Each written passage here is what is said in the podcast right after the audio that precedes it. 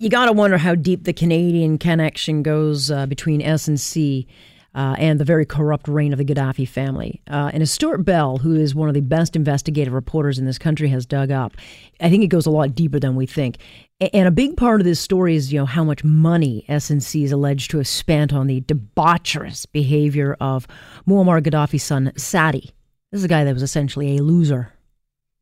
Just a loser but they they shelled out just hundreds and hundreds of thousands of dollars on things like prostitutes, concerts, champagne by the crate, all to get these lucrative Libyan contracts. Now Stewart Bell exposes that there is a Toronto condominium right in one of the most expensive areas of Toronto.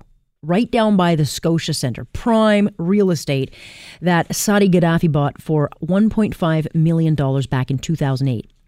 That's what, nine years ago?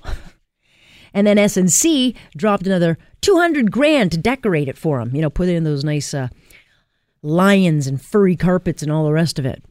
But this is all the center of an international stalemate which involves the United Nations Security Council, Libya, Canada, and of course now the Ontario courts.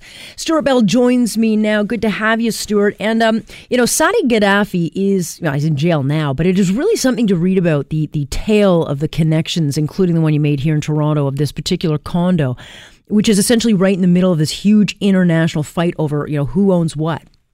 Yeah, I mean, uh, you have to think back about 10 years when uh, the Gaddafi regime was kind of emerging from uh, a period of isolation, and a lot of companies and countries were courting him for, uh, particularly for access to uh, construction contracts in uh, Libya.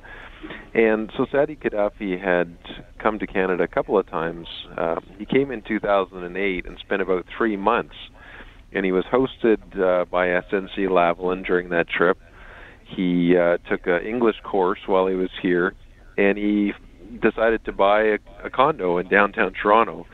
He uh, spent 1.6 million on it, apparently with a suitcase of cash.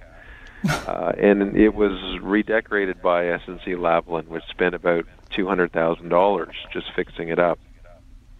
And right. what's interesting is that he, all these years later, uh, despite action by the United Nations and others, uh, he still owns it.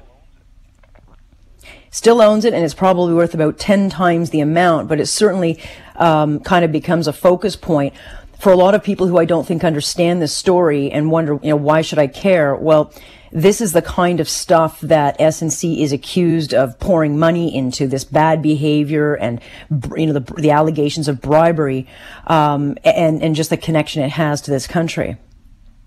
Yeah, in some ways, it's kind of a symbol of that era um, when a lot of these things were allegedly going on. Uh, back at this time, uh, as I say, uh, Lavalin, according to the RCMP, uh, executives at SNC Lavalin were uh, treating Saadi Gaddafi very nicely. Uh, they were uh, well, treating him lavishly, I would say. Mm-hmm. Um, they spent apparently two million dollars just on his visit um, to Canada in 2008, um, and uh, part of the you know part of the allegations that uh, were made by the RCMP um, were that this was done as part of a larger campaign to um, to influence Gaddafi to award contracts to SNC Lavalin.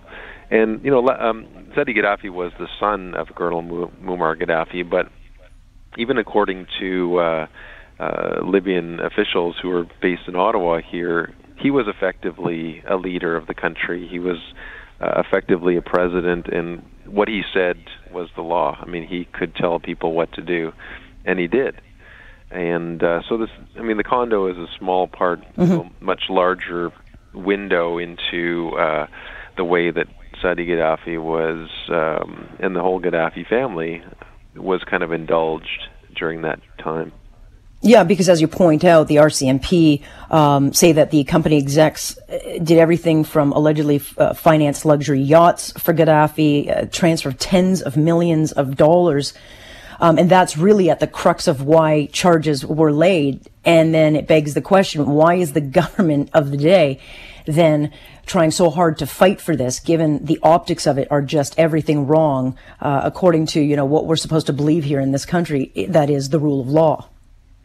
Well, I think the the difference of opinion that exists over the prosecution is whether or not this is something that the individuals involved should be held responsible for, and mm-hmm. and some of them were charged, and uh, some of those cases have fallen apart, and some of them haven't.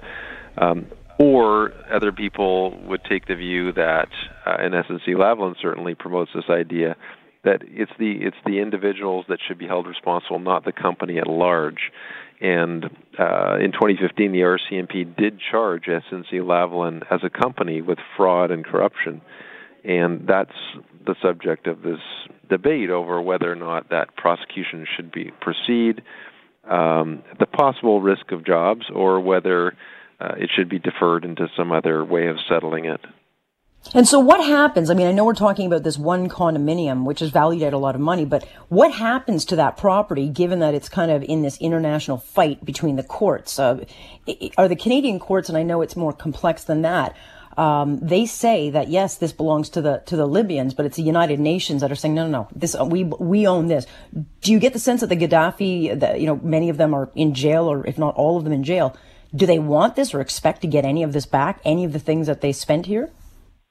Well, I mean, this is an interesting fallout of all of this uh, this whole scandal. I mean, Saadi Gaddafi didn't have any money of his own, uh, really. That he he didn't earn any money. I mean, he was just basically um, everyone else paid his bills, and so when he lays down uh, 1.6 million dollars for a condo, it's not he's not spending his own money. He's gotten it somewhere else, and so the uh, you know, the, and this is not something he did only in Toronto. I mean, he, him and the family, the Gaddafi family, did this around the world. They, um, they have uh, huge assets around the world that uh, the Libyan, the new Libyan regime, has been trying to recover on the grounds that these are really rightfully the, the, the property of the Libyan people.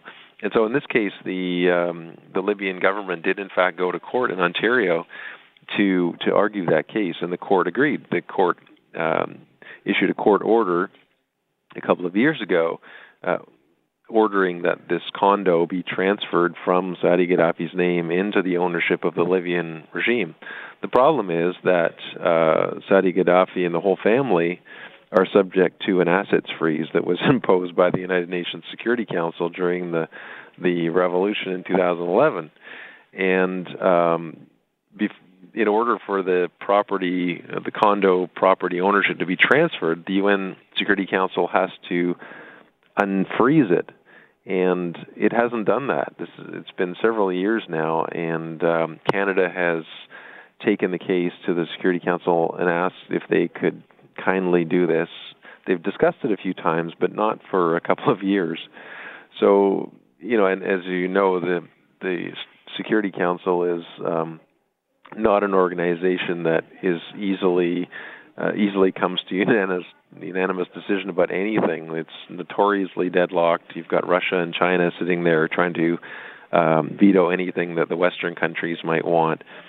And so this uh, this property is really just sitting here. It's empty. Uh, the property manager uh, who looks after the building describes it as basically like a museum. And if it is, it's a museum of that, really of that era when the Gaddafis lived this, you know, luxurious, high-flying lifestyle that was indulged and paid for by um, by others.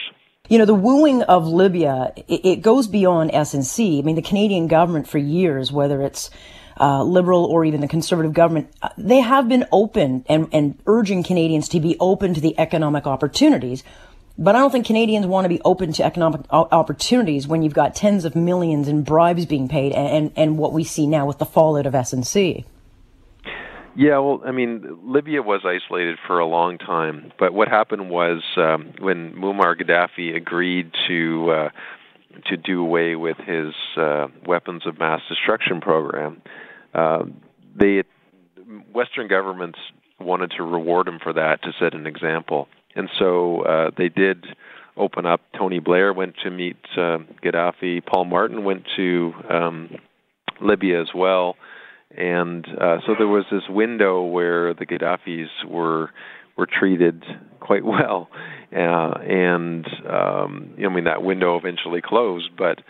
Um, I think you know maybe in retrospect those those governments would have not behaved the way they did, um, knowing that even though they wanted to reward him for moving away from WMD, it was still just brutal repression going on in that country, and um, and to some extent the companies that were moving in um, to uh, to get business contracts in Libya were you know facilitating that to some extent. One of the contracts that um, SNC Lavalin in fact obtained during that window was to build a, a new prison for the Gaddafi regime.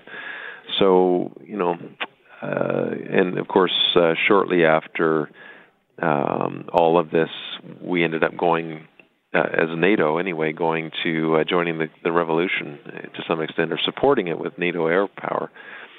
So there was, a, like I say, there was a window in there where Western governments were uh, trying to treat Gaddafi as an equal, as a as an example, as somebody who would promote their interests in Africa. And I think, in retrospect, that was a big mistake. Yeah, a little too trusting. With friends like that, you know you've got enemies. Stewart, another fantastic scoop uh, that you've uh, yet again unveiled. Thanks so much for joining us.